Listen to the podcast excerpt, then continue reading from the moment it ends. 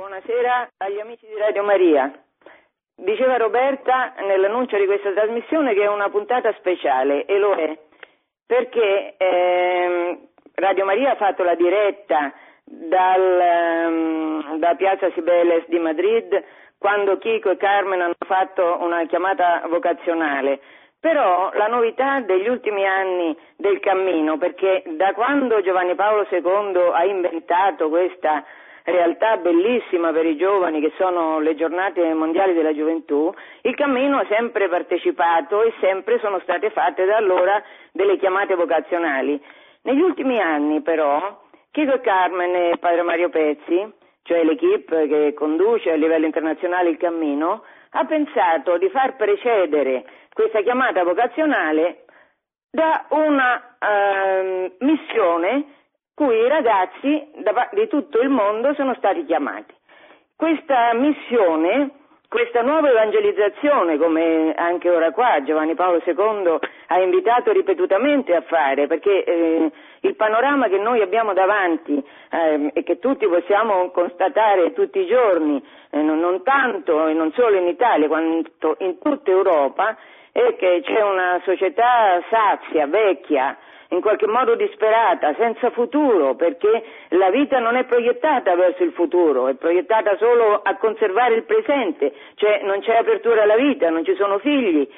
E questa realtà drammatica che anche dal punto di vista economico avrà, ha già adesso e avrà sempre di più ripercussioni enormi, perché eh, non ci saranno per esempio ragazzi che pagheranno col loro lavoro le pensioni dei vecchi che sono già andati in pensione per dire eh, l'aborto, fiume di sangue, noi camminiamo in Europa su fiumi di sangue e adesso la propaganda insistentissima per l'eutanasia che in qualche modo sanerà il problema delle finanze, insomma questa Europa che ha moltissimi problemi, nazionalismi che tornano forti. In questa situazione in cui l'Europa ha in qualche maniera vomitato la propria radice, che è la radice cristiana, perché l'Europa è il frutto dell'evangelizzazione e romanizzazione che i monaci, che la Chiesa ha fatto per secoli, quando l'impero romano è crollato per le invasioni successive di otto secoli dei barbari, chi ha formato questa compagine abbastanza omogenea di popoli che avevano una lingua, il latino, insieme a tanti volgari, e una fede, la religione cattolica apostolica romana, questa realtà unitaria è saltata, diciamo adesso parlando molto rozzamente, è saltata um, dopo il Cinquecento, dopo Lutero, le guerre di religione e poi eh, le elite europee hanno provato in tutti i modi a distruggere l'anima cristiana dell'Europa. Tanto è così che hanno, mh, quando diciamo, si è parlato di redigere le costituzioni di questa Unione Europea, questi grandi pensatori hanno fatto in modo di non specificare, come reiteratamente e ovviamente avevano chiesto sia Giovanni Paolo II che Papa Ratzinger, questi sapientoni, dicevo, non hanno tenuto conto della realtà, e cioè che l'Europa nasce come un continente cristiano e hanno apostatato radicalmente cioè hanno fatto, hanno voluto costruire un'Europa non solo e non tanto senza Dio, ma un'Europa contro Dio.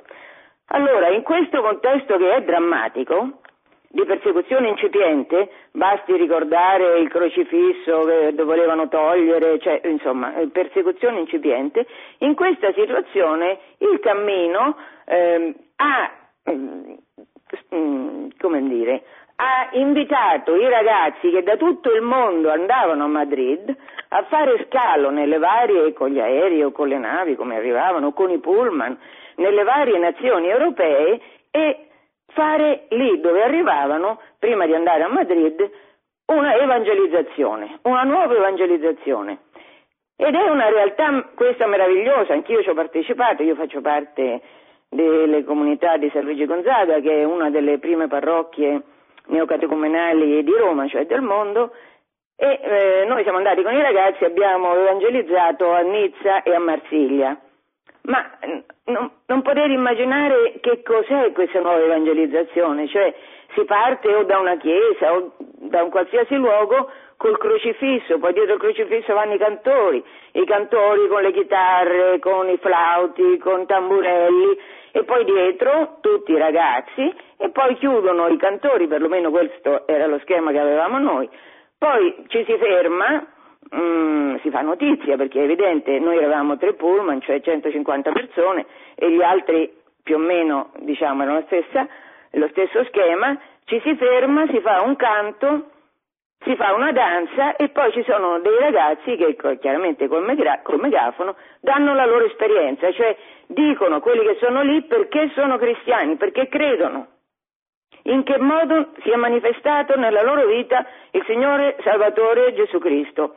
E poi dopo, mh, mm, a due a due, si va, ci si sparpaglia per le strade, per i ristoranti, per dove sia, per i luoghi in cui ci sono persone e a due a due si fa questa testimonianza al tappeto. Una cosa meravigliosa anche a vedere il coraggio con cui i ragazzi, i nostri ragazzi non sono mm, dei marziani, nel senso che immersi in questa società hanno molti di loro parecchie difficoltà con la droga, con la sessualità e venire fuori da questo mondo di schiavitù e testimoniarlo con coraggio è bellissimo. Allora adesso io ho pensato che questo, questo tempo che abbiamo, fino alle 7.20, mi ha detto Roberta, eh, chiamerò dei, dei, miei amici che poi sono eh, alcuni responsabili di continenti o di zone del cammino per raccontare come è andata questa evangelizzazione, ripeto, prima della chiamata vocazionale che Chiche e Carmen hanno fatto, come è andata questa evangelizzazione nei luoghi in cui sono andati. Cominciamo con Giuseppe Gennarini che è il responsabile del cammino neocatecumenale negli Stati Uniti d'America. Ciao Giuseppe. Ciao Angela. Che ci dici? Ci parli prima della, diciamo, di questa realtà bellissima che hanno vissuto i ragazzi tuoi oppure prima ci racconti un po' del no, cammino negli dire... Stati Uniti? No, posso dire un po' è stata molto bella questa evangelizzazione. Dagli Stati Uniti sono venuti de- delle comunità neocatecumenali, sono venuti circa 5.000 ragazzi e ragazze, divisi in diversi gruppi che sono atterrati soprattutto nelle zone dove si parla maggiormente inglese come Irlanda, Inghilterra, Scandinavia, Olanda, e hanno avuto tantissime esperienze, soprattutto è stato impressionante vedere lo zelo dei ragazzi, un enorme zelo, un enorme come erano contenti in qualche modo di condividere le, la, l'esperienza, la buona notizia che hanno avuto, è stato impressionante soprattutto per esempio in Inghilterra, dove molti gruppi sono eh, arrivati proprio nelle zone dove c'erano stati da poco i disordini, allora vedendo questi giovani che cantavano, che davano esperienze di Gesù Cristo, di come Gesù Cristo li aveva aiutati nella loro vita, la gente si sporgeva dalle finestre perché erano stupiti di vedere quest'altro tipo di giovani che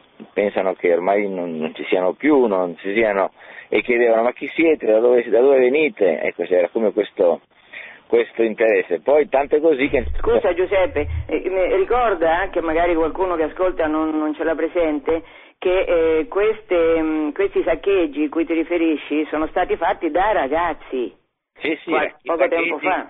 Well, sì, um, tre settimane fa c'è stata questa serie di saccheggi a Londra e in altre città d'Inghilterra dove dei giovani hanno eh, sfasciato dei negozi, hanno rubato per prendere un iPod o un iPhone, un po' queste cose qua. Entonces, allora vedere queste, questi giovani, è stato interessante anche la preparazione, perché la, appena sbarcati dall'aereo i diversi gruppi hanno fatto una celebrazione penitenziale in questa celebrazione penitenziale hanno anche fatto un segno. I responsabili di ogni gruppo ha chiesto di fare un segno per, per entrare in evangelizzazione, molti hanno dato eh, magari dei, dei, un iPod, un iPhone, cioè il contrario di quello che cioè, davano, li davano via, alcuni hanno dato via dei piercing, altri hanno...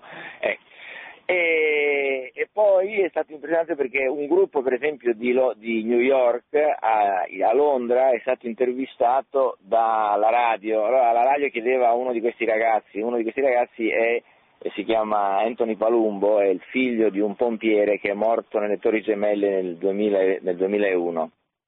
ed è una famiglia di dieci figli e lui è il primogenito e gli hanno chiesto, gli hanno chiesto un pochino la sua esperienza, lui gli ha spiegato la sua esperienza, come dopo la morte del padre lui avuto, si era allontanato dalla Chiesa, aveva avuto una grande ribellione e poi a poco a poco attraverso il cammino, attraverso la parola è ritornato, si è riconciliato con Dio, ha, scoperto che Dio aveva un piano per lui, aveva, che Dio era veramente suo padre e, e, si è riconciliato con Dio. Adesso lui raccontava che la madre, hanno dieci figli, la più piccola ha otto, otto anni, la madre adesso ha cancro e la gente rimane scandalizzata perché dice ma com'è possibile? Invece lui diceva guardate che la cosa impressionante è che a casa mia, dieci figli, mio padre è morto nel 2001, mia madre sta lottando con il cancro del colon, eh, eppure c'è una gioia, lui diceva, una gioia impressionante che non si sperimenta da nessun'altra parte.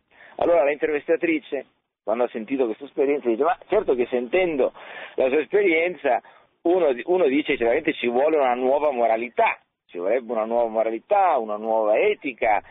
Che potrebbe fare il governo con le diverse, con le comunità di fede per promuovere? Allora, questo giovane ha risposto, ma guardi, la nuova moralità non si può imporre, non è che tu cambi la gente picchiandogli in testa con i dieci comandamenti, la nuova moralità tu la incontri, quando, quando, tu incontri l'amore di Dio, l'amore di Gesù Cristo, quando scopri che Gesù Cristo ti vuole bene e che, e che Dio è tuo padre, che ha un piano per la tua vita, che la tua vita non è un assurdo. Poco dopo un altro gruppo di Londra hanno incontrato proprio una di queste ragazze che eh, un po' così di questa situazione, questa ragazza, due ragazzi sono, sono, andavano per la strada annunciando la buona notizia, hanno incontrato questa ragazza, gli hanno parlato e questa ragazza li ha accolti con grande gioia e gli ha raccontato la loro vita e gli ha detto io fino a tre mesi fa avevo lavoro, studiavo, stavo, stavo, e mio padre è morto, ho organizzato il funerale di mio padre, poi dopo il funerale di mio padre ho cominciato a, a ubriacarmi, la vita si è come, come, disfatta un po', ho cominciato ad ubriacarmi, a prendere droga, mentre l'ubriaca sono stata violata, violentata tre volte e alla fine dice eh, adesso stavo vivendo per strada. E allora loro gli hanno, gli hanno raccontato, gli hanno parlato di, dell'amore di Gesù Cristo e lei dice ma io vi stavo aspettando perché ieri sera ho avuto un sogno che venivano due giovani, due giovani e che mi portavano in una grande tenda bianca dice, e lì c'erano dei, dei, bellissimi canti e lì ricevevo una buona notizia. E allora i due giovani gli hanno chiesto, ma cos'è questa tenda bianca secondo te? E questa ragazza, che era, veniva da un'esperienza di distruzione, ha detto, ma questa, questa, questa tenda bianca è la Chiesa. Cioè, in fondo abbiamo visto come veramente fra i giovani, anche tra questi giovani che hanno la vita distrutta perché provengono da famiglie distrutte in cui non c'è più nessun tipo, come anche di, hanno detto molti, che in fondo non c'è più disciplina, non c'è più, siamo tutti figli del 68, non c'è autorità.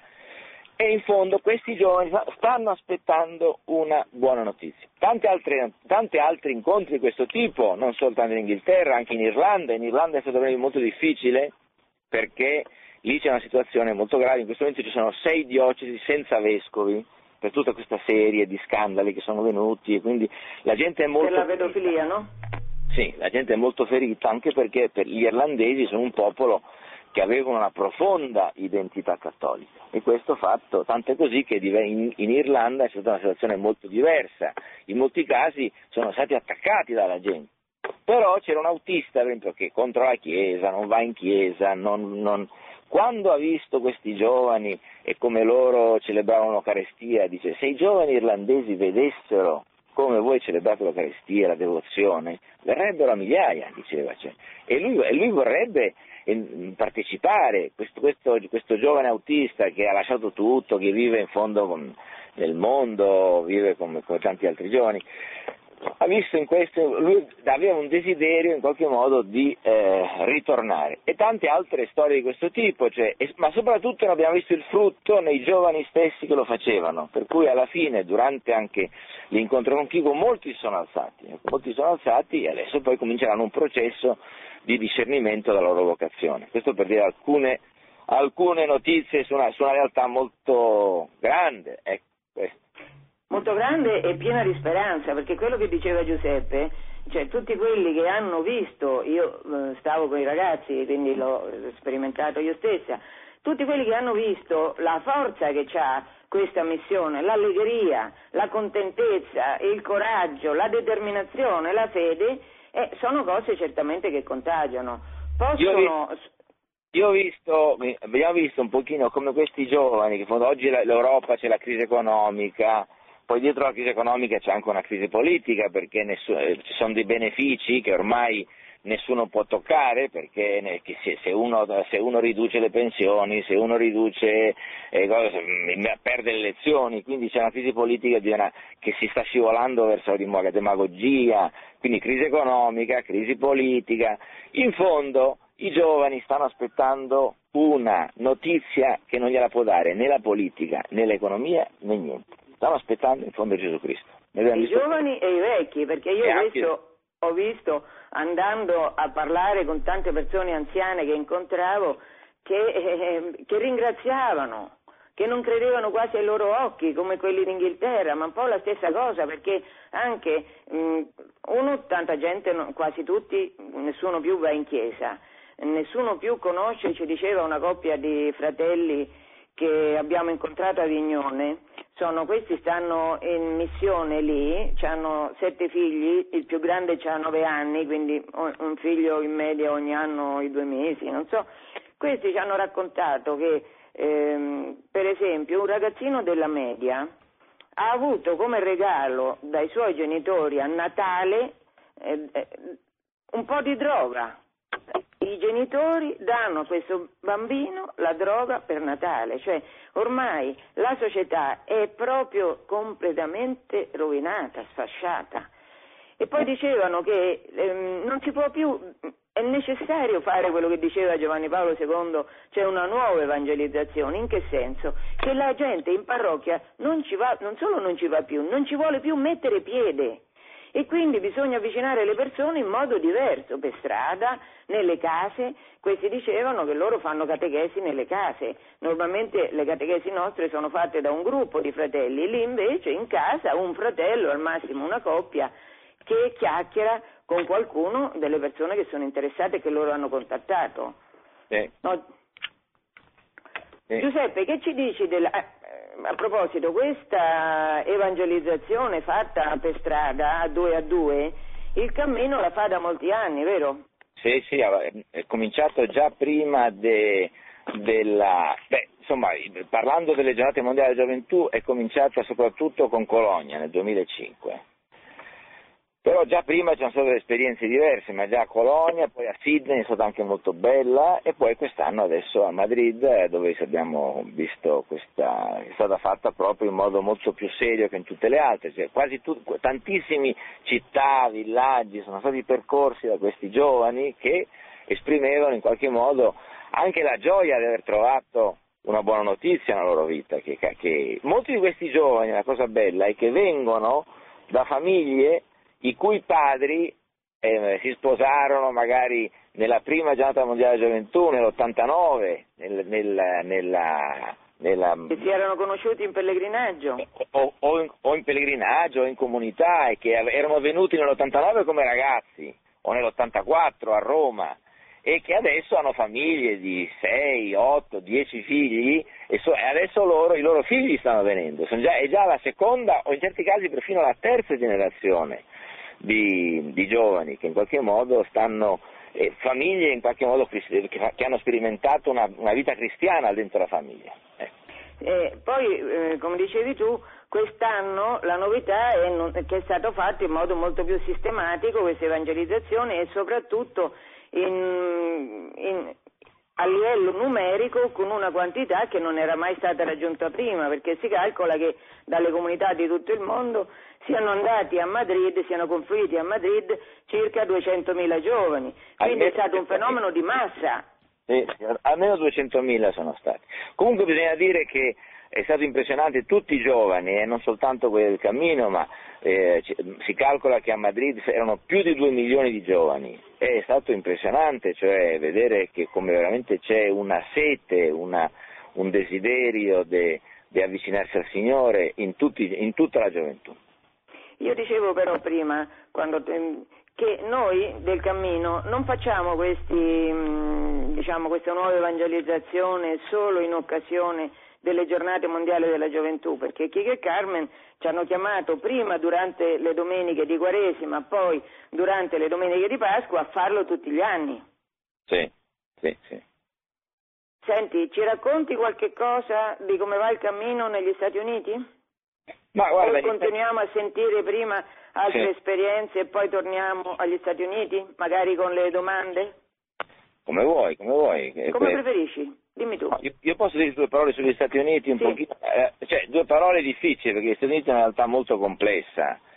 Eh, il cammino va bene, cioè, oggi in tante diocesi, se ci sono, ci sono quasi mille comunità negli Stati Uniti, eh, tanti vescovi, ma eh, per capire la situazione degli Stati Uniti eh, molti pensano che negli Stati Uniti ci sia una grande religiosità.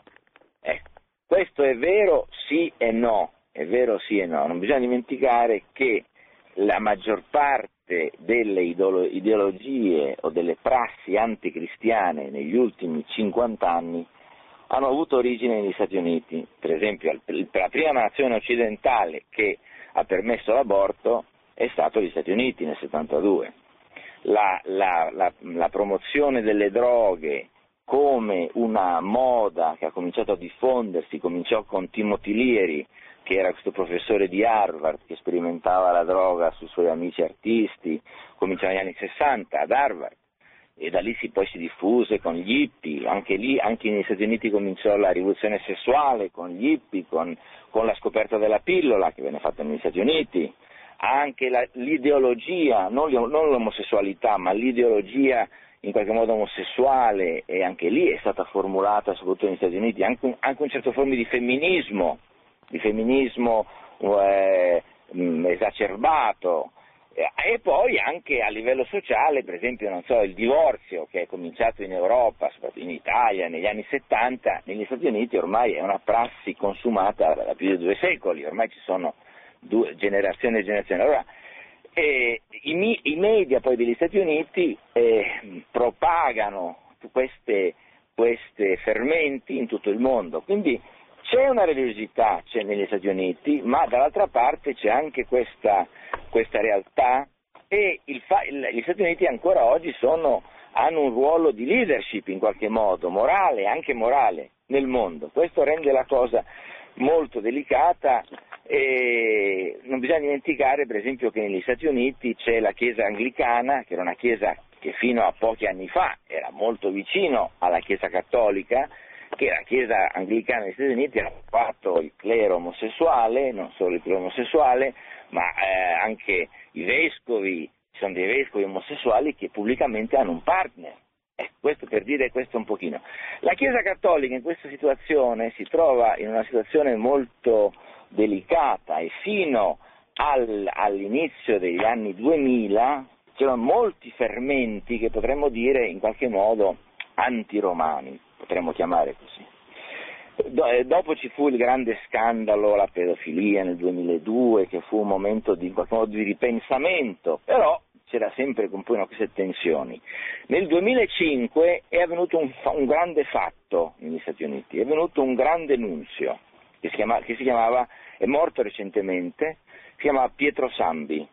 Pietro- questo nunzio aveva già fatto un grandissimo lavoro in Terra Santa, preparando la visita del Papa anni, dell'anno 2000, che fu una visita che ha cambiato, eh, una visita storica, che ha cambiato la relazione tra i, tra i cattolici e l'ebraismo e, e gli ebrei. E que- dietro questa visita, che è stata la grande figura di Giovanni Paolo II, ma dietro, preparando questa visita, c'era questo nunzio, Pietro Sambi, che è arrivato nel 2005 negli Stati Uniti, ha fatto un lavoro straordinario. In questi sei anni, è morto un mese fa, è morto un mese fa santamente, ha avuto, ha avuto un'operazione, lui sapeva che poteva morire, ha lasciato tutto quello che aveva, aveva una, aveva una casa in Romagna perché era di origine romagnole, e in questi sei anni questo nunzio ha fatto un lavoro straordinario di eh, in qualche modo eh, riavvicinare, aiutare a riscoprire un legame con Roma profondo. Con gra- anche con grandi, con delle le nomine episcopali molto importanti, per cui adesso il, c'è una situazione diversa in questi anni negli Stati Uniti nella Chiesa Cattolica. E questo anche quindi una maggiore apertura all'evangelizzazione, una maggiore apertura all'evangelizzazione e adesso dovrà arrivare il nuovo nunzio che quindi sarà una, ecco, molti dicono eh, Sambi è stato un super nunzio e non è, non è facile eh, calzare le sue scarpe, ecco, ecco, preghiamo il Signore perché il prossimo nunzio possa veramente rispondere alla sfida dell'evangelizzazione negli Stati Uniti, considerando anche il ruolo di guida che ha gli Stati Uniti nel mondo oggi. Sì, ma io a proposito di questa, eh, del ruolo del nunzio mi vengono in mente delle immagini che per me sono indimenticabili di Papa Ratzinger che sta alla Casa Bianca e che con un Bush sorridente vicino e che celebra il suo compleanno lì nel prato della Casa Bianca con, ehm, con, con grandissima allegria e tanti ospiti, cioè ma quando sì, mai? Sì. Questo nunzio anche organizzò la visita del Papa negli Stati Uniti. Che non è stata una piccola cosa. Che fu una cosa enorme e anche organizzò una visita del Papa con, le, con, delle persone che avevano ricevuto degli abusi, che è stata una cosa rivoluzionaria, che il Papa ricevesse queste persone, parlasse con loro, il Papa ha pianto con loro, ha chiesto perdono, è veramente stato toccante, tutti quelli che hanno visto questo sono, sono, hanno testimoniato di essere stati toccati da vedere l'umiltà del Santo Padre, perché quello che è impressionante del Santo Padre, anche, anche a Madrid, eh, è stato anche di fronte quando c'è stata la tempesta, l'uragano. la notte, l'uragano, come il Papa è rimasto fermo, ehm, pieno di gioia, sorridente, umile, ecco, anche lì negli incontri con le persone che erano state abusate, che avevano avuto delle il Papa ha pianto con loro, le ha incoraggiate, le ha confortate, è stata veramente una cosa impressionante. Tutto, dietro tutto questo c'era questo nunzio, che, quello che chiamiamo il super nunzio, che noi volevamo tantissimo, avevamo un grande legame con lui e eh, lo piangiamo adesso perché è morto un mese fa. Un mese Ma fa. speriamo Giuseppe che ci sia qualche... Insomma. Eh, speriamo, confidiamo nello Spirito Santo. Eh, eh. Anche se lì la situazione è difficile perché a livello anche, tu dici, morale, ma non solo di guida economica che eh, scricchiola, ma il, il, monopolio culturale che hanno gli Stati Uniti d'America con la televisione, con la stampa. Eh certo, certo, questo, questo, è quello molto importante. Che ha devastato intere generazioni in tutto il mondo. Eh certo, certo, certo. Questo è, questo è la grande...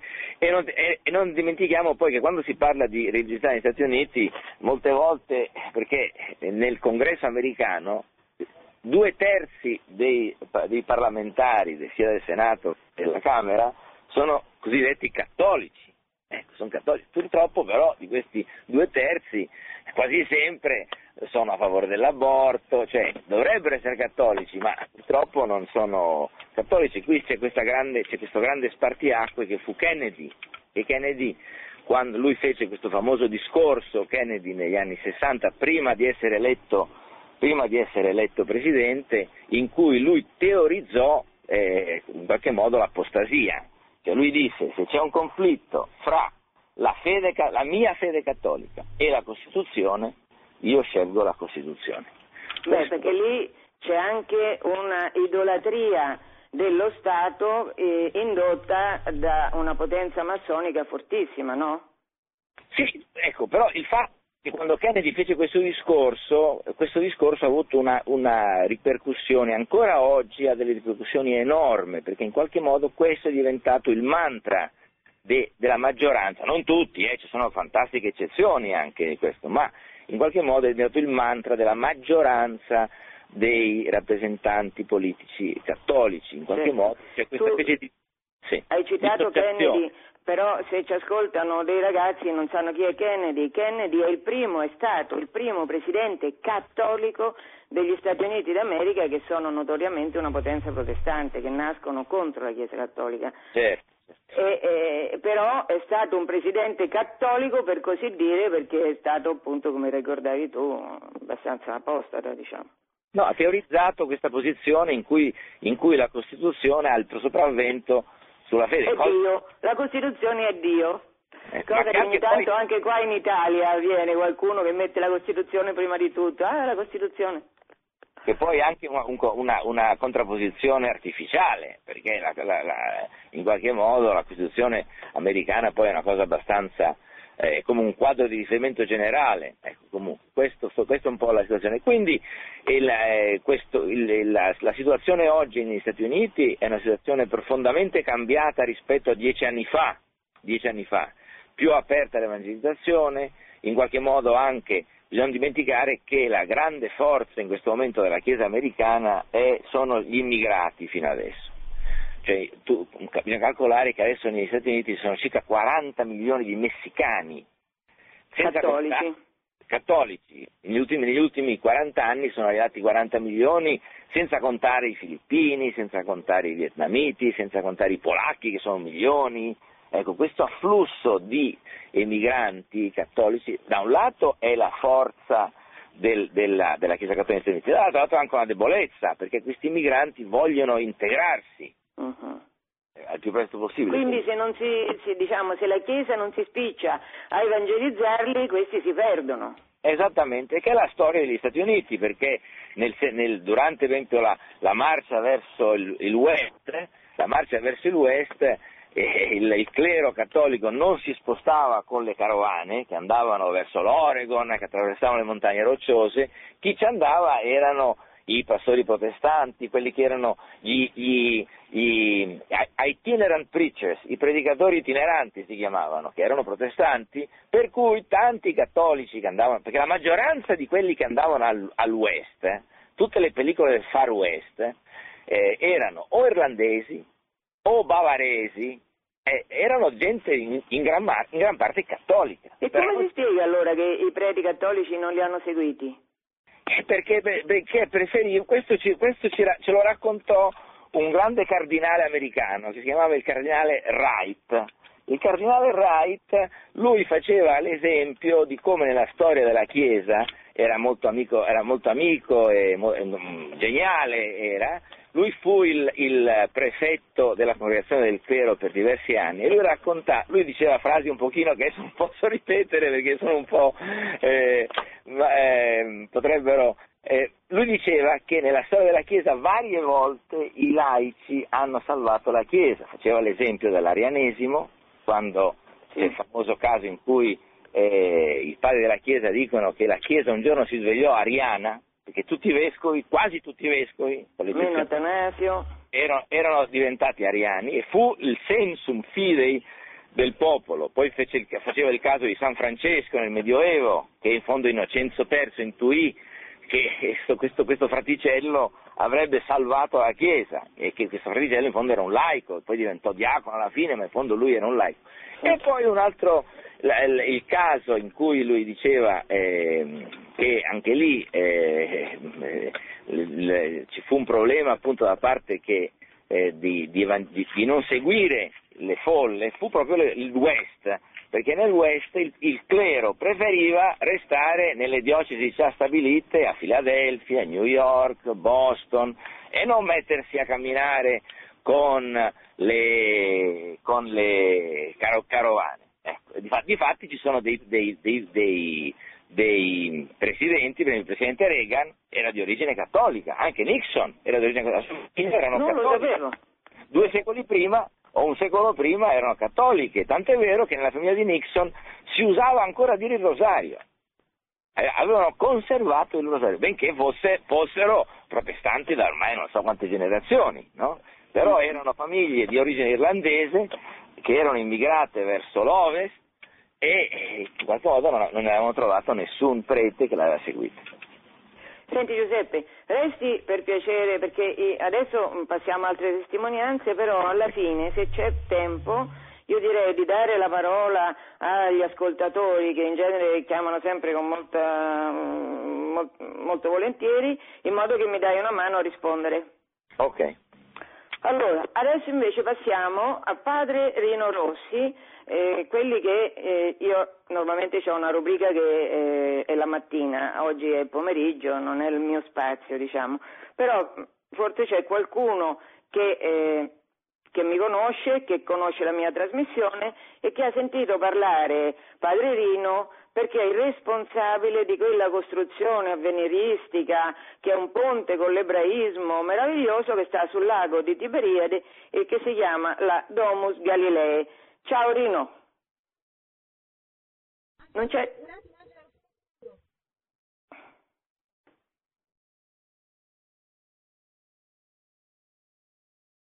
Eh, c'è un, momento di... Io adesso sapevo che dopo Giuseppe c'era Rino.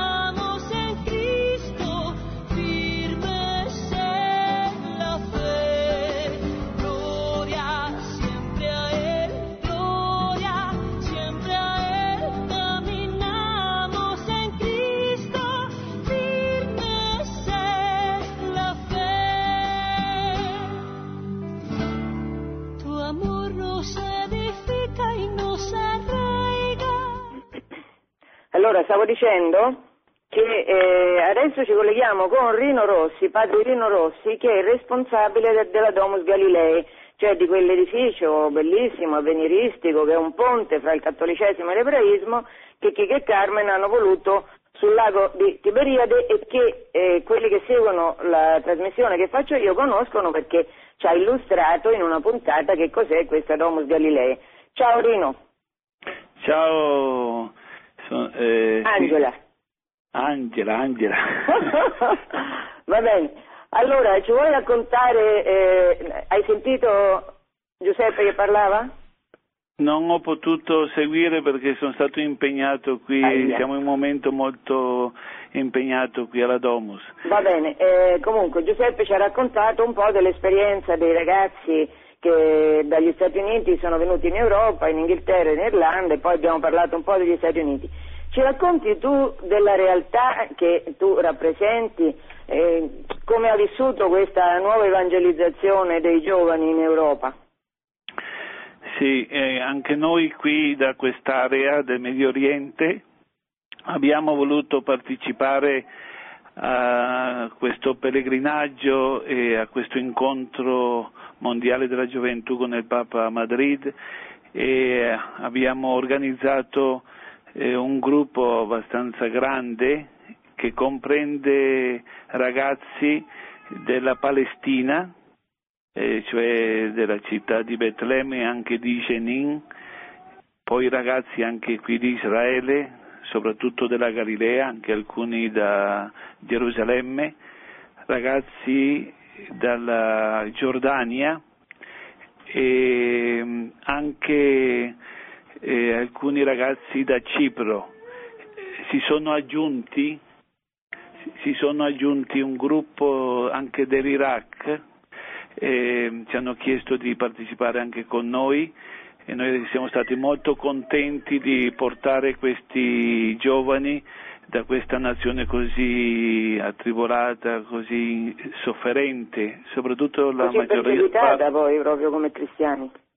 Sì, e la maggior parte era del nord del Kurdistan, anche alcuni di Baghdad, e così noi sappiamo che la situazione dell'Iraq è difficile anche per i cristiani, dove c'è stato un fortissimo esodo e in questi anni di guerra eh, le statistiche parlano che la metà dei cristiani sono emigrati verso l'Europa, gli Stati Uniti o altre nazioni qui del Medio Oriente come la Giordania, eccetera. E molti, soprattutto da Baghdad, che è la città forse che sta soffrendo di più in eh, Iraq, sono andati, si sono rifugiati nel nord, nel Kurdistan, che è un ambiente, dicono, molto più tranquillo. Quindi la maggior parte venivano da quell'area.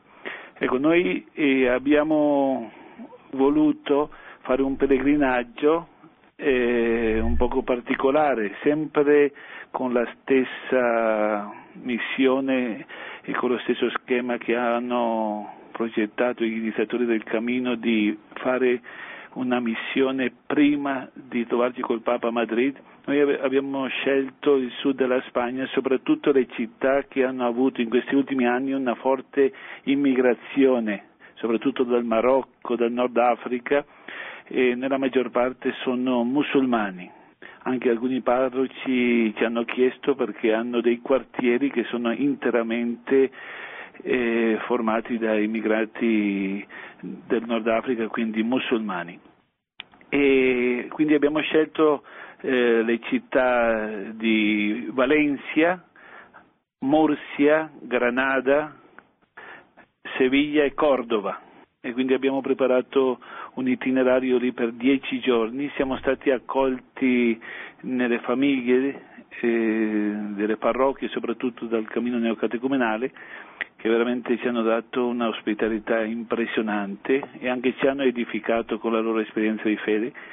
E poi eh, con i parroci abbiamo organizzato i settori dove fare questa missione. Eh, eravamo sette pullman Abbiamo fatto la missione per le case, per le piazze e soprattutto in questi quartieri dove ci sono questi musulmani.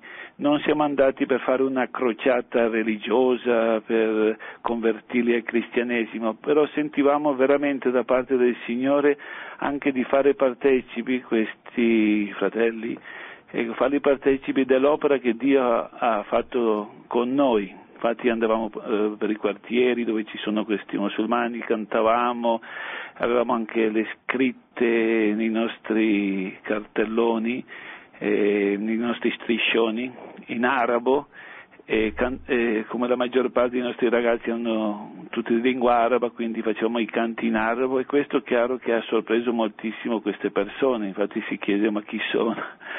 come mai eh, cantano la nostra lingua, eccetera, perché in genere si pensa che eh, l'arabo è unito all'Islam, eh, che è vero la maggior parte eh, delle persone che parlano arabo sono musulmani, però è anche vero che in Medio Oriente ci sono molti cristiani di lingua araba, no?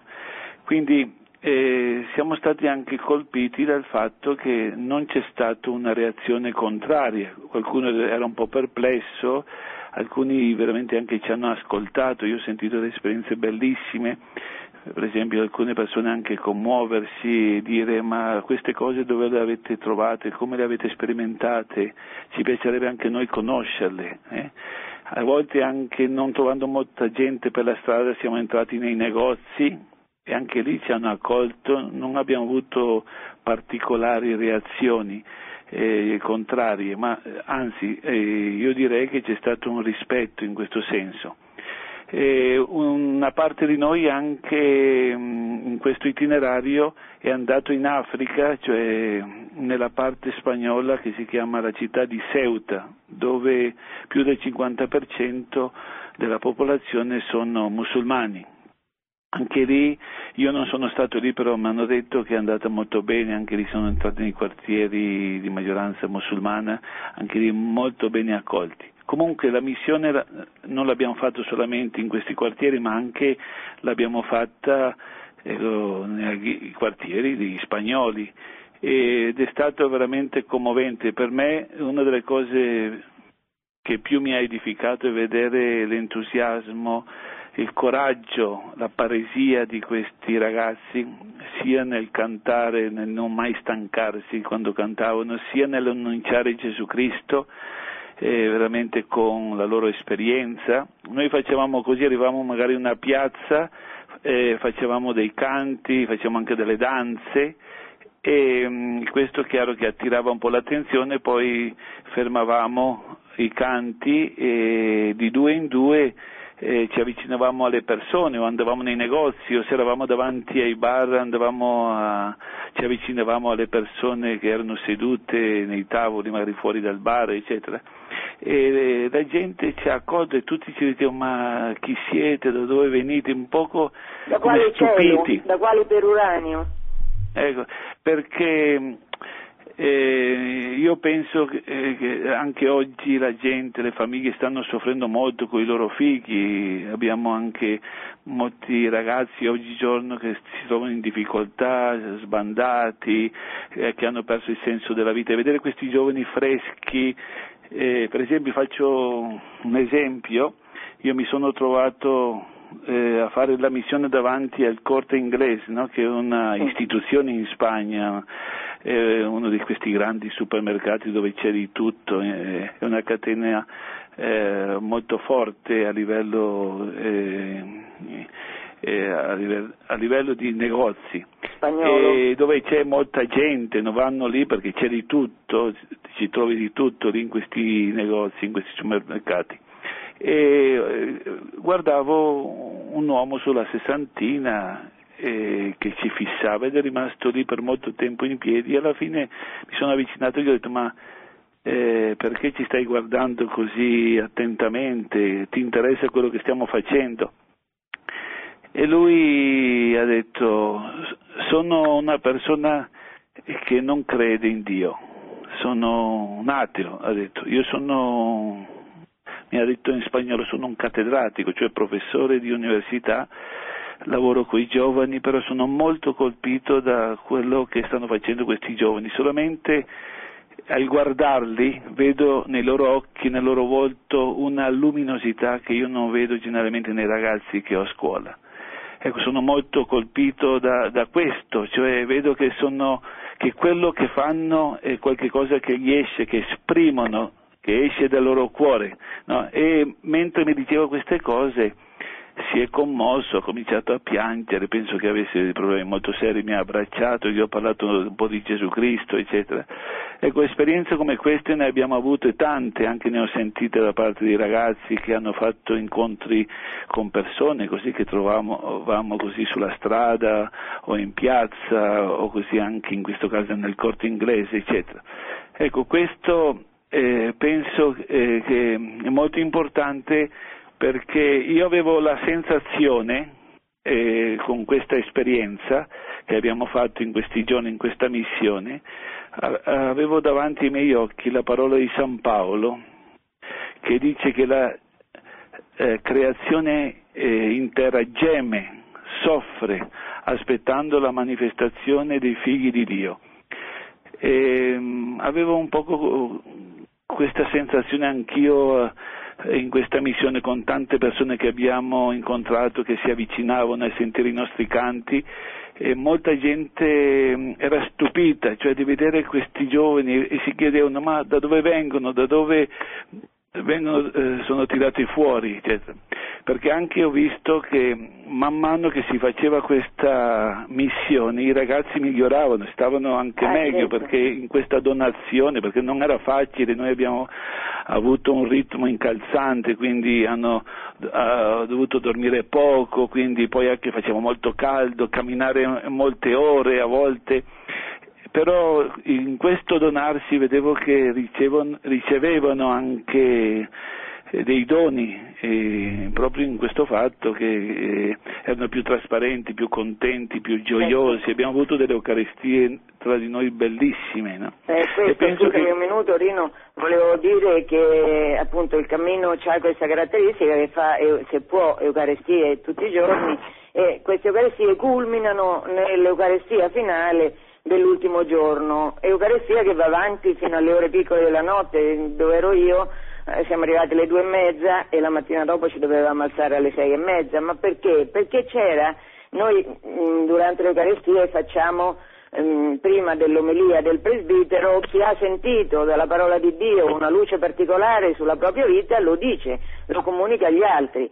E beh, tanti di noi si sono alzati, così com- come diciamo noi, per dire ehm, i doni di cui Dio li ha ricoperti tirandoli fuori mm, non da bruscolini, da droga, da spaccio, da violenze, insomma sono state, e, e questo anche mi ha fatto capire non solo mm, i miracoli, miracoli che Dio fa, siamo pieni di miracoli, cioè di segni della presenza di Dio che soprattutto nei pellegrinaggi ci precede, ci accompagna, ci segue sempre.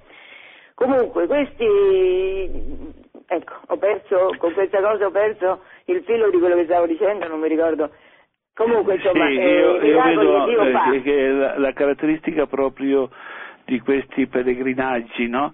Ehm, per esempio parlo di questo, a me è piaciuto molto questo- questa parola del Papa che lui ha voluto usare come eh, slogan per questa giornata mondiale della gioventù, radicati in Cristo, eh, io penso che il segreto di tutti questi giovani, cioè eh, che questo pellegrinaggio non è un giro turistico come era nel nostro caso, no? perché abbiamo visto delle cose bellissime, no? perché la Spagna è molto bella, quindi abbiamo visto queste cattedrali, queste chiese, queste città come Siviglia, come è la stessa Valencia, Granada, no? Eh, eh, però non siamo andati lì eh, per eh, fare una visita turistica, per passare bene, ma proprio con questo spirito di perdere la vita. eh. Dopo, tutto era bello, tutto, tutto ci impressionava. Per esempio, una delle cose che anche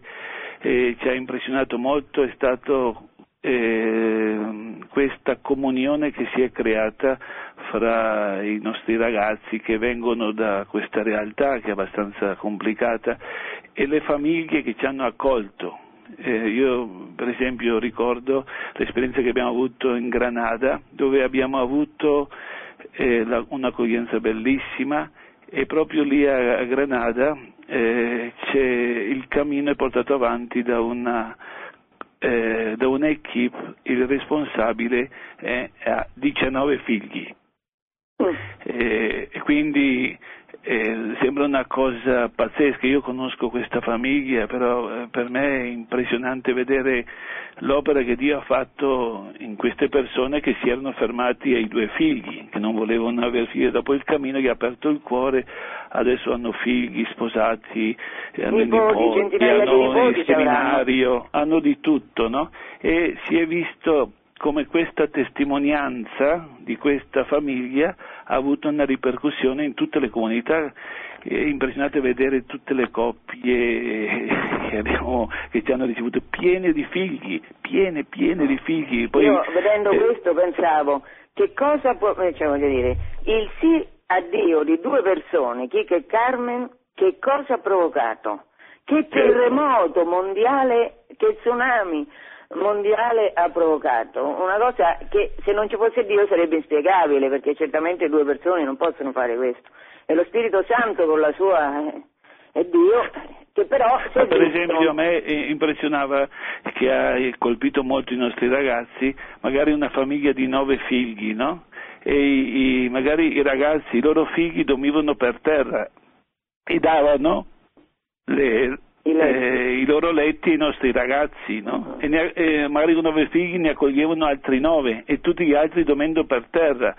E, cioè, questa è una testimonianza fortissima, no? Eh, Cioè, certo. come erano al servizio dei nostri ragazzi, così l'abbiamo visto in tante famiglie, poi anche i dialoghi che hanno potuto fare eh, con la lingua a volte che creava difficoltà perché magari con qualche parola inglese, qualche parola francese, eccetera, qualche parola spagnola si difendevano, però eh, in genere ci hanno detto che le esperienze sono state molto molto belle mo- e anche eh, io penso che le stesse famiglie che ci hanno accolto hanno ricevuto molti doni attraverso Certo. questi ragazzi, perché A è me, vero che chi dà poi riceve.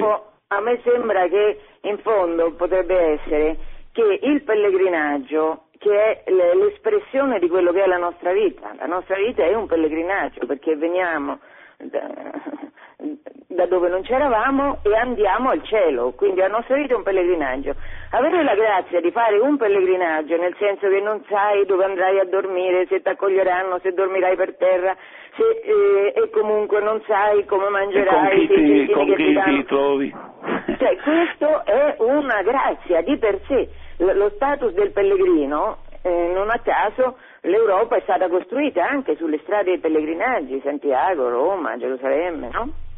Sì, sì, sì, questo è impressionante anche conoscere la storia dei pellegrinaggi, per esempio anche anticamente e i pellegrinaggi erano un elemento pastorale molto forte anche per i penitenti, per esempio Certo. alcune persone che avevano avuto dei peccati gravi eh, eh, ricevevano come penitenza di fare questi pellegrinaggi.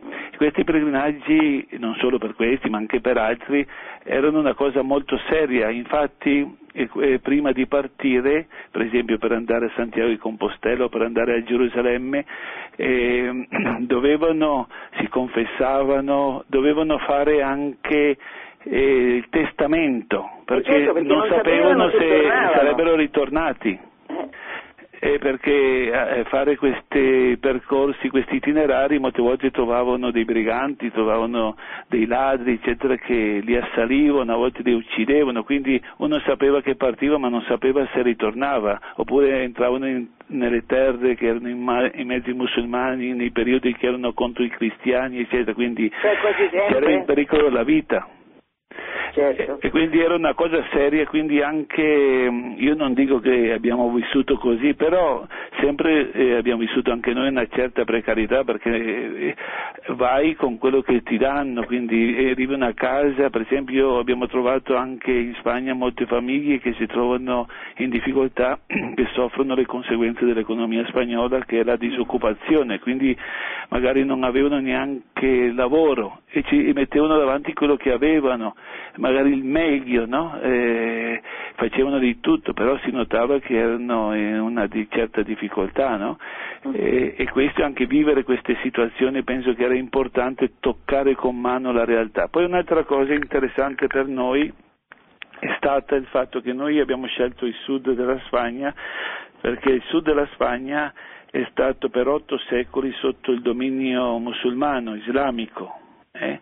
E come la maggior parte di questi ragazzi eh, si trovano qui in quest'area dove la maggioranza è di religione islamica, per noi è stato molto importante portarli a conoscere un poco tutta quella storia, come è arrivato l'Islam, che cosa è successo in questi otto secoli dell'Islam. Per esempio conoscere in Cordova, per esempio, ehm, alcuni fratelli ci hanno portato nella chiesa di San Pedro, dove ci sono i resti dei martiri sotto l'Islam. no? È stato emozionante, ha toccato molto l'esperienza di tutti, no? che eh, molti cristiani ehm, per difendere la loro fede, per confessare Gesù Cristo, hanno dovuto subire il martirio. E, Questo, e poi tutte le leggi che fa parte della storia gloriosa della Spagna. Noi siamo figli, tutti noi del cammino, siamo figli spirituali di due spagnoli. Quindi io per esempio, ma penso tutti, siamo molto affezionati alla storia della Spagna, molto grati alla Spagna. Però la Spagna che ha riconquistato palmo a palmo il territorio occupato dall'Islam, palmo a palmo, con un eroismo incredibile che poi gli ha permesso di evangelizzare un continente intero, ne parlerò mm, su Radio Maria di questo aspetto perché è troppo importante, comunque la Spagna adesso, questa Andalusia, questa parte meridionale della Spagna ricchissima di fede, ricchissima eh, la notte per esempio, eh, la notte prima del Papa eh, hanno organizzato una via Crucis che faceva venire tutti i vari mm, le varie statue delle varie stazioni dalle varie eh, regioni, città spagnole e c'è eh, la processione del venerdì santo di Siviglia che è meravigliosa. Allora, la Spagna, la Spagna così ricca, così impregnata di fede cattolica che di nuovo è piena di musulmani ed è piena poi di mh, atei, massoni, anticattolici al governo che fanno leggi contro la morale naturale contro la Chiesa cattolica. Questo, ecco, avere avuto la possibilità di testimoniare Gesù Cristo, la vittoria sulla morte, in una nazione che è stata così segnata dalla presenza cristiana e che è così attaccata appunto perché è cristiana oggi, è stata una realtà bellissima, no Rino? Sì, eh, io vorrei dire al riguardo che mh, è stato anche importante per questi giovani eh, vedere anche i segni della fede di questo popolo spagnolo, per esempio la bellezza di tante basiliche, di tante cattedrali che abbiamo visto, no? che in questo senso che abbiamo fatto anche una certa introduzione o siamo stati anche introdotti da fratelli del luogo, eh, vedere veramente eh, queste chiese barocche con una ricchezza che non si tratta di vedere dal punto di vista economico, perché sempre molte volte uno vuole arrivare a questo, ma deve vedere che è stata l'espressione della fede in determinati momenti della storia. È, è impressionante. Eh, e... Beh, noi siamo andati a Barcellona dove c'è la Santa Famiglia, che è l'ultima Famiglia. cattedrale pensata da Gaudì ed è veramente una cosa prodigiosa è un segno di che cosa che la fede muove le montagne, perché quello è un mondo celeste trasportato sulla terra che va avanti nella costruzione da 100 e passa anni, 130 anni, che ancora qualche decennio andrà avanti, cioè quest'uomo, un gigante della fede, infatti gli stanno facendo un processo di beatificazione che ha progettato in mezzo alla persecuzione che già era cominciata in Spagna, sussulti anticattolici nell'Ottocento ce ne sono diversi, in quel contesto ha progettato un paradiso in terra che è questa cattedrale meravigliosa. Sì, sì, anche noi siamo stati lì, siamo stati molto colpiti. Io ero stato circa 30 anni fa la ricordavo eh, allo stato grezzo, ma adesso vederla così in parte terminata è una cosa impressionante. Mm. Rino, ti devo interrompere perché sennò non, non ho tempo per parlare con quegli altri. Grazie. Un Grazie. saluto dalla Terra Santa. Un saluto a voi. Un abbraccio. Ciao, Ciao Rino. Allora, adesso dovremmo avere, se c'è, Roberta, in, in linea. Antonello, c'è? Sì.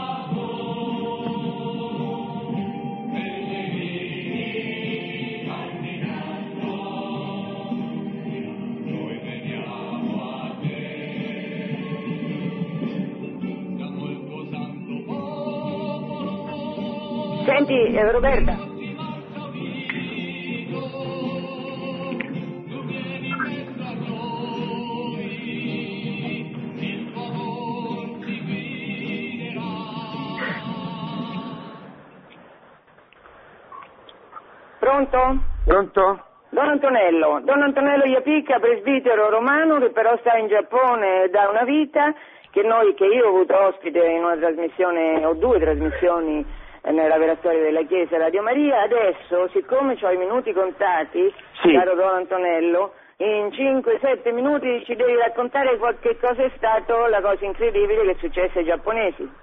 È successo che abbiamo, abbiamo il sogno eh, di portare un centinaio di ragazzi giapponesi alla giornata mondiale della gioventù e questo sogno il Signore lo ha realizzato, è stata una cosa meravigliosa eh, abbiamo girato varie città della Spagna, eh, sia grandi come Valencia. Ma racconta, che... Antonello, racconta come si è realizzato questo sogno.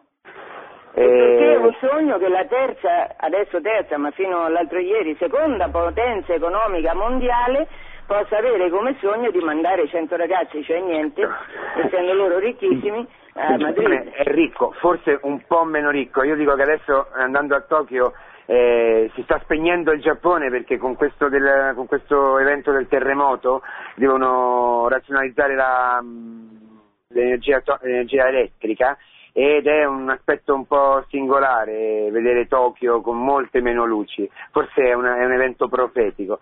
In tutti i modi eh, il Giappone continua a essere ricco sicuramente, eh, ma eh, i cristiani soprattutto i cristiani con molti figli non sono assolutamente ricchi perché la vita è molto cara ed è molto difficile e queste sono famiglie che hanno 4, 5, 6, anche 7, 10 figli giapponesi, quando di famiglie giapponesi ed era praticamente insostenibile anche perché dal Giappone alla Spagna 2.000-2.500 euro.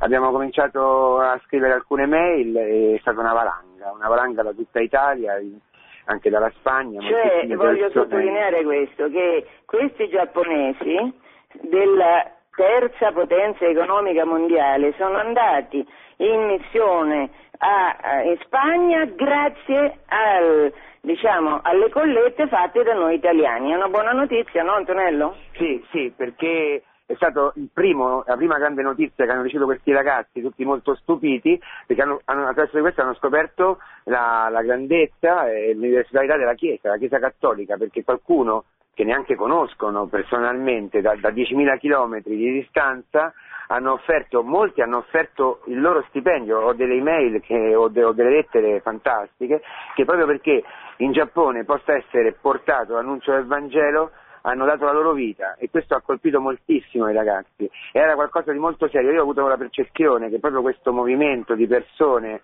di tutti i tipi, di tutte le stazioni sociali, qualcuno ha dato 10 euro e altri molto di più, ma è stato che era molto serio quello che andava a fare il Signore con, questo, con questi ragazzi, di fronte al terremoto, di fronte allo tsunami, di fronte a una società molto, molto difficile, con molte crisi una cosa profetica e di fatto questo è stato, è stato veramente un passaggio del Signore incredibile. Questi ragazzi, eh, io sono rimasto commosso perché ho fatto vari pellegrinaggi con i giovani giapponesi, ma questa è stata la prima volta io ho visto questi ragazzi giapponesi buttarsi con un entusiasmo, incredibile nella missione che abbiamo fatto nelle città, senza vergogna, che questo è un, cioè, i giapponesi sempre sono molto timidi, molto restii, c'era lì un fuoco dello spirito, io veramente l'ho visto, non vorrei parere, eh, apparire esaltato, ma per me è stata veramente una cosa di grande consolazione.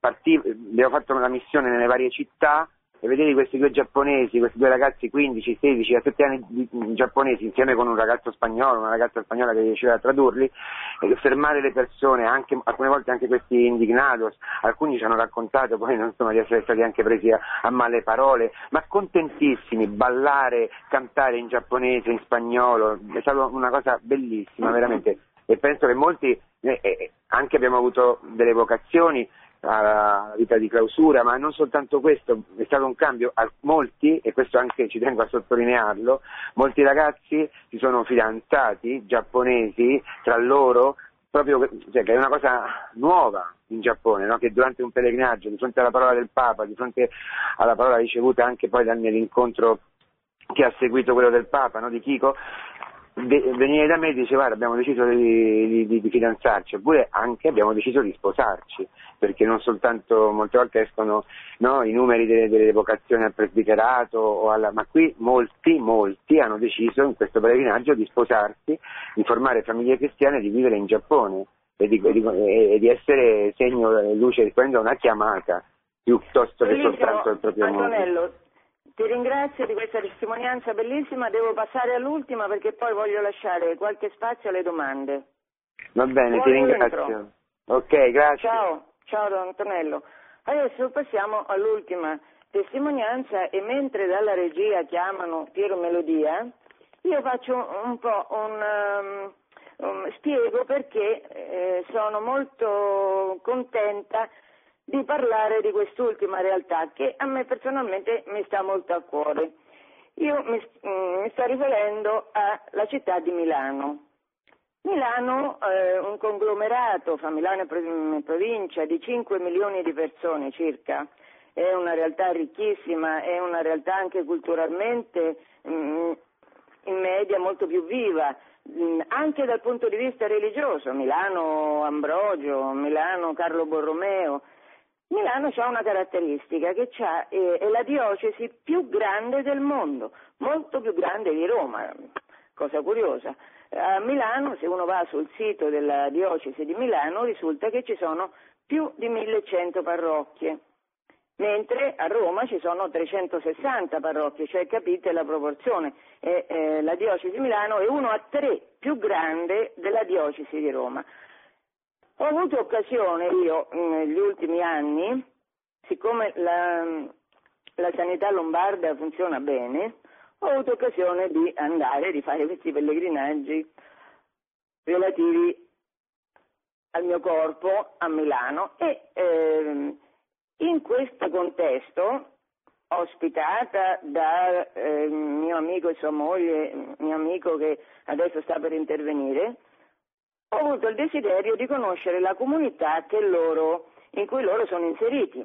E mi sono trovata davanti, io lo dicevo all'inizio, vengo da una chiesa che è una delle prime chiese catecumenali al mondo, quindi diciamo non è che abbiamo tanto da invidiare la nostra parrocchia, San Luigi Gonzaga. Beh, io ho visto in questa realtà di questa parrocchia che si chiama Sant'Agostino a Milano una prontezza di fede, uno slancio missionario, una forza, una giovinezza, un'abbondanza di figli che raramente ho visto altrove e ho girato in molte parti del mondo. Questi ragazzi, questi giovani, perché sono moltissimi giovani che fanno parte di questa comunità, di queste comunità di Sant'Agostino, quando parlano si sente che uno viene dalla Puglia, l'altro viene dalla Campania, l'altro dalla Sicilia, dalla Basilicata, cioè loro erano in cammino nelle varie regioni di appartenenza e siccome non avevano lavoro sono stati costretti, se volevano formare una famiglia, andare a Milano. A Milano hanno trovato lavoro e hanno avuto la fortuna di trovare una chiesa che li accoglieva e loro sono evidentemente rifioriti perché sennò erano abbandonati a se stessi in questa realtà così diversa da quella che poteva essere, che ne so, Palermo, Napoli o Bari. E questo è il punto veramente doloroso dal mio punto di vista, ma penso anche dal punto di vista di tanti. Pensate che su 1100 parrocchie che ci sono a Milano, neanche 10 hanno accolto il cammino. A Roma su 360 sono 100 le parrocchie in cui c'è il cammino. Sapete che Roma è la città dei papi, i papi hanno sempre appoggiato con molta forza, con molta decisione, perché hanno Spirito Santo, vedono i frutti del cammino, hanno sempre appoggiato il cammino. Bene, eh, circa il 30% delle parrocchie romane hanno il cammino. A Milano si parla dello 0,8%. Questo lo dico perché vedere questi ragazzi così forti nella fede, vedere quanta fatica fanno, non solo perché si sono trasferiti, ma perché poi, siccome c'è eh, il, il cammino solo in questa parrocchia a Milano Centro, devono fare tanta fatica, tanta strada per andare lì. Mm, ecco, vedere questo da una parte eh, comunica la bellezza della Chiesa, perché la Chiesa è cattolica, cioè per tutti, e quindi è per e per tutti i ragazzi che vengono da tutto il mondo, figurarsi da tutta Italia, però questi qui erano stati accolti. E pensate quanta gente non è accolta perché non c'è la possibilità di avere il cammino nella, nella diocesi di Milano, solo 10 parrocchie, neanche 10 parrocchie su 1100. C'è una cosa drammatica, anche perché persone come me, eh, diciamo, eh, sono state, sono tornate dall'ateismo. Giuseppe Gennarini che parlava prima, eravamo compagni di 68, atei. Quindi eh, ad una mentalità, diciamo, radicale, come era quella mia o quella di Giuseppe, mm, un ritorno alla Chiesa era possibile solo grazie alla radicalità della, della, predicazione del cammino. Tanta gente come noi non torna alla Chiesa perché non gli ha offerta questa possibilità. Va bene, adesso chiudo questa perorazione che ho fatto del, di questa bellissima parrocchia di Milano che si chiama Sant'Agostino parlando con Piero Melodia. Buongiorno Piero. Ciao, ciao Angela. Che avete fatto voi? Ah, dunque, noi siamo andati in Spagna a evangelizzare. E, mm, la prima cosa che abbiamo fatto siamo capitati in un paesino molto piccolo, una cinquantina di chilometri da Valencia, e, e lì ci è stato chiesto eh, appunto di andare a evangelizzare in questo paese perché c'era anche una situazione eh, della Chiesa difficile, come dicevi tu prima, insomma la secolarizzazione non c'è solo nelle grandi città, c'è anche nei paesi di poca Scusa Piero, frequenza un dettaglio che non è un dettaglio, la comunità tua, perché tu sei responsabile di una comunità di Sant'Agostino che ha 50 fratelli, bene, di questi 50, 30, dico 30, erano a Madrid, vero?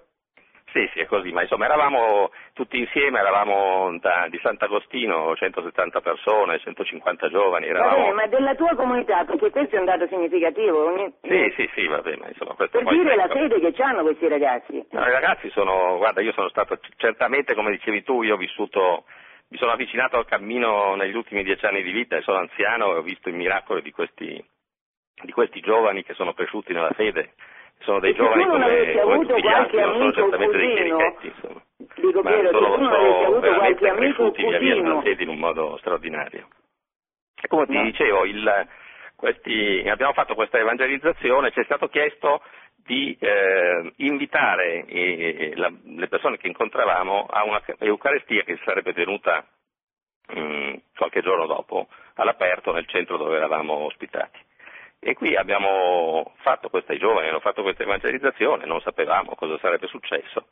Bene, tre giorni dopo sono arrivati verso sera nel centro dove eravamo ospitati, che è un po' fuori anche di questo paese, una, più di una settantina di persone che hanno partecipato con noi a una, alla nostra Eucaristia ed è stata un'esperienza molto bella di comunione e anche eh, molte persone sono state colpite dalle esperienze portate dai ragazzi, dai giovani, perché erano esperienze eh, appunto forti di, eh, di, persone che avevano subito nella loro vita traumi familiari, che avevano avuto eh, famiglie lacerate e che incontrando Gesù Cristo e guidati dalla Chiesa e dai catechisti eh, erano riusciti anche a chiedere perdono ai loro genitori per averli giudicati. Quindi esperienze forti che hanno molto colpito eh, queste persone. Quindi la speranza che, che abbiamo cioè, visto il frutto che della missione questo, che avete fatto. questo seme piantato possa consentire di, davvero di evangelizzare questa piccola parrocchia. E speriamo che ce ne saranno altri a Milano che si ap- aprano nel futuro, perché speriamo. Speriamo. Senti Piero, io ti saluto perché vorrei aspett- eh, che qualche mh, ascoltatore intervenisse, risponde Giuseppe Gennarini insieme a me. Benissimo, grazie. Ciao, Piero, Ciao, grazie. Angela, ciao.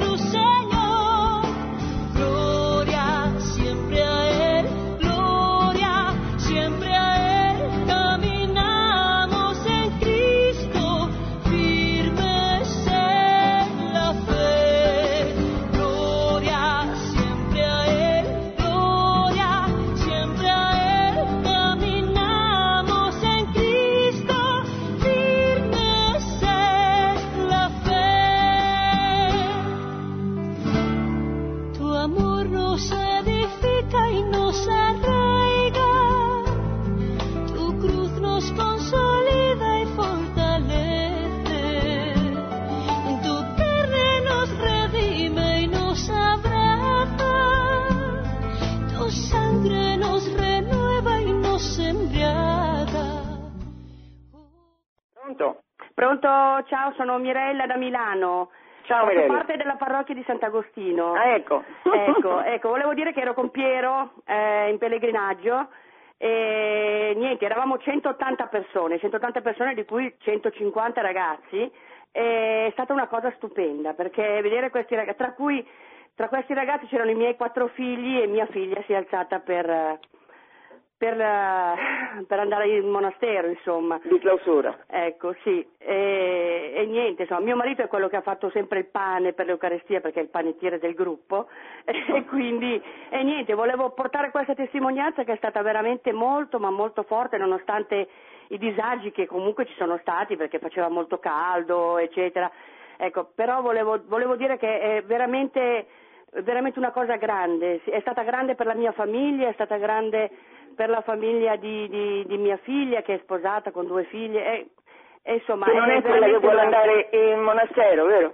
Sì, sì, sì. Eh, no, questa è l'altra mia figlia, io ne ho tre Certo. di femmine c'ho un- e ho un maschio. E, e niente, insomma, volevo dire che ero proprio grata al Signore di questa cosa, anche se devo dire che quando ho visto mia figlia che si è alzata mh, ho avuto un attimo di mancamento perché sono cose che quando le vedi mh, sugli altri è un'esperienza molto bella, quando le provi sulla tua pelle, insomma, dici caspita, ma mia figlia, eh, e insomma.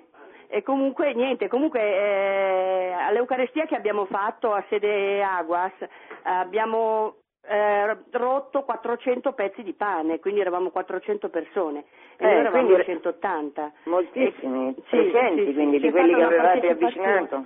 Sì, sì, c'è stata una- veramente una partecipazione grande, veramente eh, non, non credevamo nemmeno noi, siamo rimasti stupiti anche noi di questa cosa. Benediciamo il Signore. Fammi Grazie. passare se c'è qualche altra domanda Giuseppe.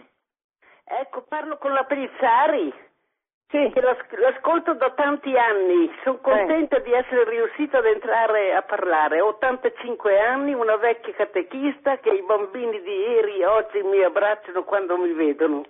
Per l'amore che ho dato e per dare la speranza che il Signore aiuta tutti. Che bello.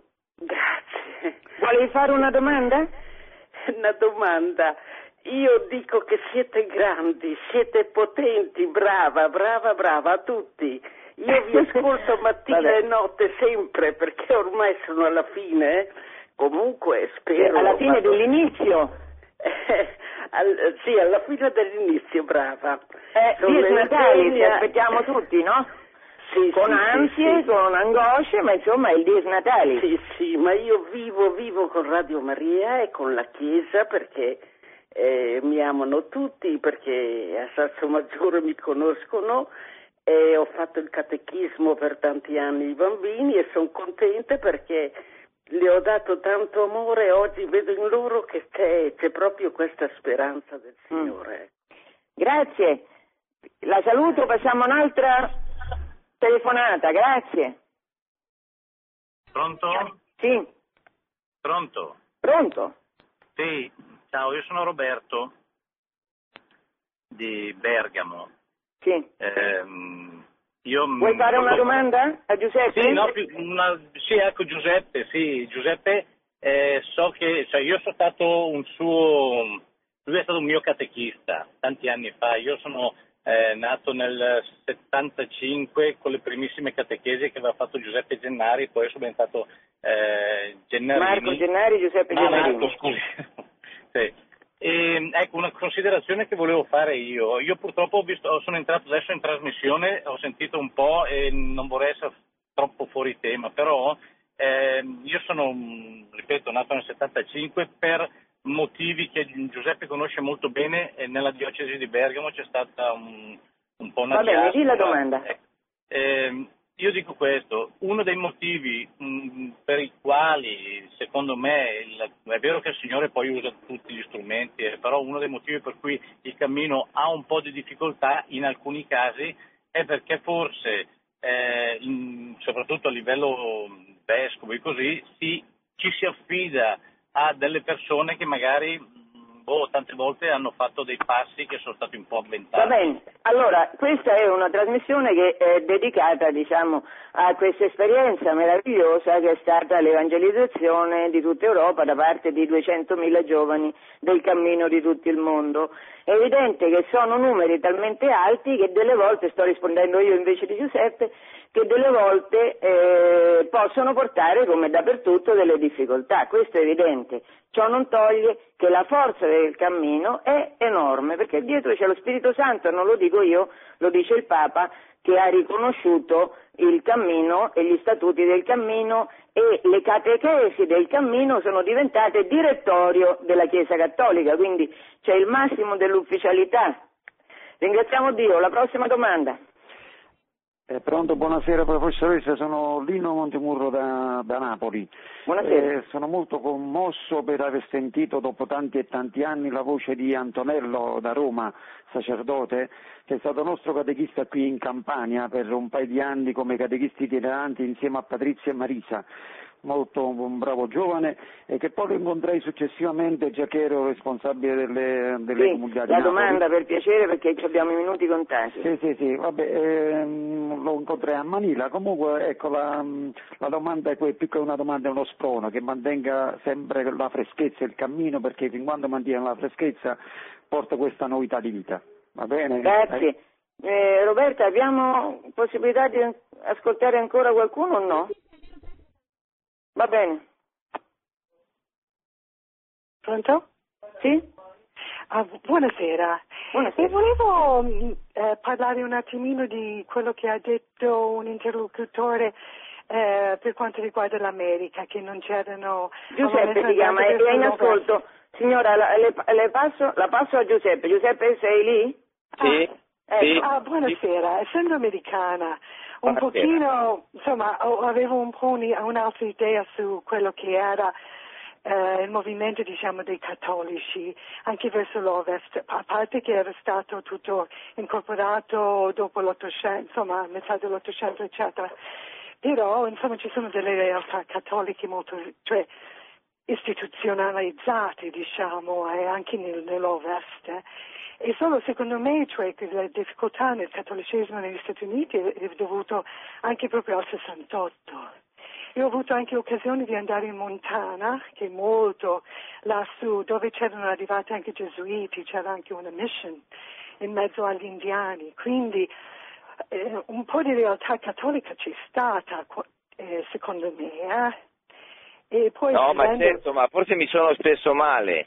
Qua io mi riferivo a proprio al, al- al periodo nella prima parte dell'Ottocento, quando ci furono le prime, eh, le- il primo grande movimento, quando nel 48 la corsa in California, il, le- il- il- il Oregon Trail, tutto queste- questo primo movimento, adesso ormai certamente si trova la Chiesa Cattolica dappertutto, ma in questo periodo che fu nel, a metà dell'Ottocento, inizio dell'Ottocento, quando ancora, la- basta pensare che la prima diocesi americana è nata alla fine del, alla fine del Settecento quasi, cioè insomma in questo periodo nel, nel- nel Far West la presenza cattolica era, eh, a livello istituzionale era un pochino assente. Questo ce lo disse il Cardinal Wright, ce lo dice il Cardinale, non è, non è che è una cosa che... E questo creò grandi problemi, grandi problemi perché in qualche modo tanti che erano cattolici diventarono protestanti. Dopo anche lì si stabilirono le diocesi e oggi, come, come dice lei giustamente, ci sono delle importantissime presenze a Denver, a Chicago, a tutto, eh, Montana, dappertutto. Insomma. Vuole continuare signora o passiamo alla prossima? Pronto? Pronto? Pronto? Sì, eh, buon, buon pomeriggio, anzi buona serata. Eh, il mio nome è Antonio. Volevo fare una domanda, no? io sono fratello del cammino da, da- da diversi anni, cioè effettivamente questa difficoltà che eh, prima dicevi tu della- eh, di alcune diocesi che hanno difficoltà ad accogliere questo, questo, diciamo, questo rinnovamento anche della, della Chiesa e questa opera dello Spirito Santo. Ora, dopo diciamo che gli statuti e quant'altro sono stati ufficialmente anche approvati eh, diciamo, da, da chi di competenza, ma mi chiedo, ma possono, diciamo, in libertà e con amore profondo che noi abbiamo nei confronti della Chiesa, ci mancherebbe, ma i vescovi rifiutare le, le catechesi oppure cioè, non sarebbe il caso che eh, ci fosse una, come dire, una pressione affinché non si, non si chiuda le porte effettivamente allo Spirito Santo? Ecco, questa è la mia domanda. Con amore Risponde veramente Giuseppe, profondo. bene, bene, è, è Grazie. chiara la domanda. Risponde Giuseppe. No, cioè, non ho ben capito la domanda perché il, il vescovi eh, sono sempre, eh, cioè, cioè, la- nella Chiesa Cattolica c'è una comunione, una comunione con il Santo Padre, quindi il, quando, quando il Santo Padre in qualche modo dà un'indicazione i vescovi sono invitati a seguirla, però non come una cosa obbligatoria. Una cosa che diceva il cardinale di Madrid, che è un canonista, lui diceva che quello che ha cambiato, quello che ha fatto sì il riconoscimento del cammino è che un vescovo deve, ha, ha sempre diritto alle sue opinioni, però deve motivarle, cioè non è che può, deve motivarle in modo fondato. eh. E così abbiamo finito Giuseppe questa risposta? Sì. Benissimo, c'è un'altra domanda? Pronto? Dunque io sono Mirella Corsi di Milano e volevo parlare con la dottoressa Pellicciai e dire che mm, anzitutto mi complimento con lei perché la sento da tanto, ho letto anche dei suoi libri, però adesso io volevo chiedere questo, visto che a Milano ci sono solo pochissime parrocchie che accolgono i neocatecumenali, perché queste missioni non le fanno proprio da noi?